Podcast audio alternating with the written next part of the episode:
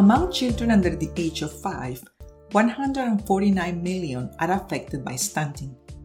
On top of that, 2.1 billion adults are overweight or obese. To address these forms of malnutrition, food discourses usually center on the role of healthy and sustainable diets.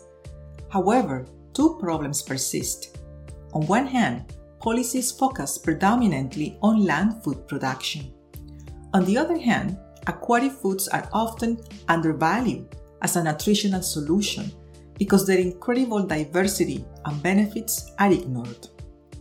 In this paper, the authors provide a thorough assessment of the nutritional value of aquatic foods. They compiled nutrient profiles of over 3,000 types of aquatic foods, and they found that shellfish and migratory fish from the open ocean are, on average, nutritionally better than beef, lamb, chicken, or pork.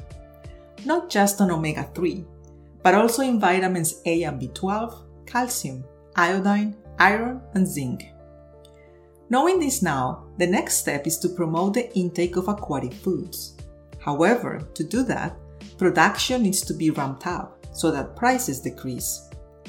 This is where worldwide economic policies must play a critical role in driving assessment and innovation. As aquatic foods have a much lower environmental impact than other meats, they can pave a pathway for sustainable diets. Published in Nature, short title Aquatic Foods to Nourish Nations.